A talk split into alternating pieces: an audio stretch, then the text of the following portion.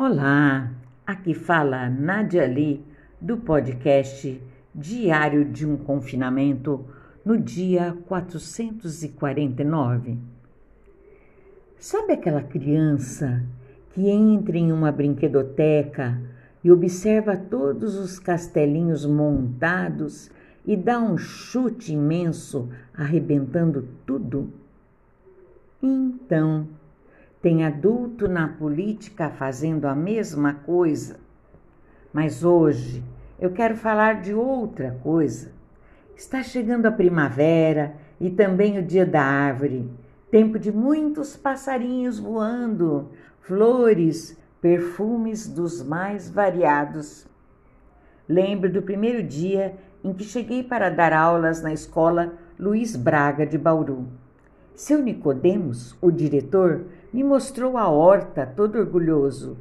Depois me fez subir num pallet e me apresentou para todos os alunos. E em seguida fez algo de que jamais esquecerei. Me trouxe um pequeno pinheiro envolto em um montinho de terra e disse que era para eu escolher onde queria plantá-lo.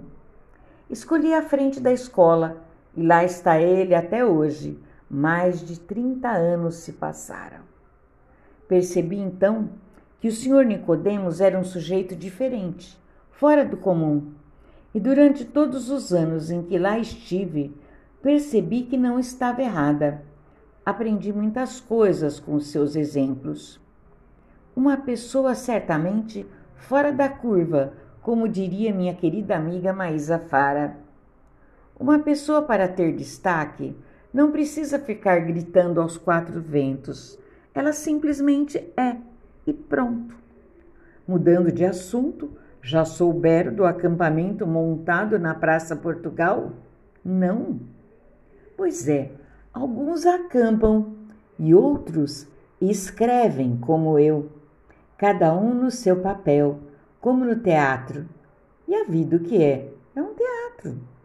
Pois bem, ali na Praça Portugal, chutaram todos os castelinhos montados com todo carinho. E agora dizem que vão montar outros 500 castelinhos em outros locais. Stranger. E os passarinhos? E as flores? Dizem que é para melhorar o fluxo dizem que é para melhorar o fluxo.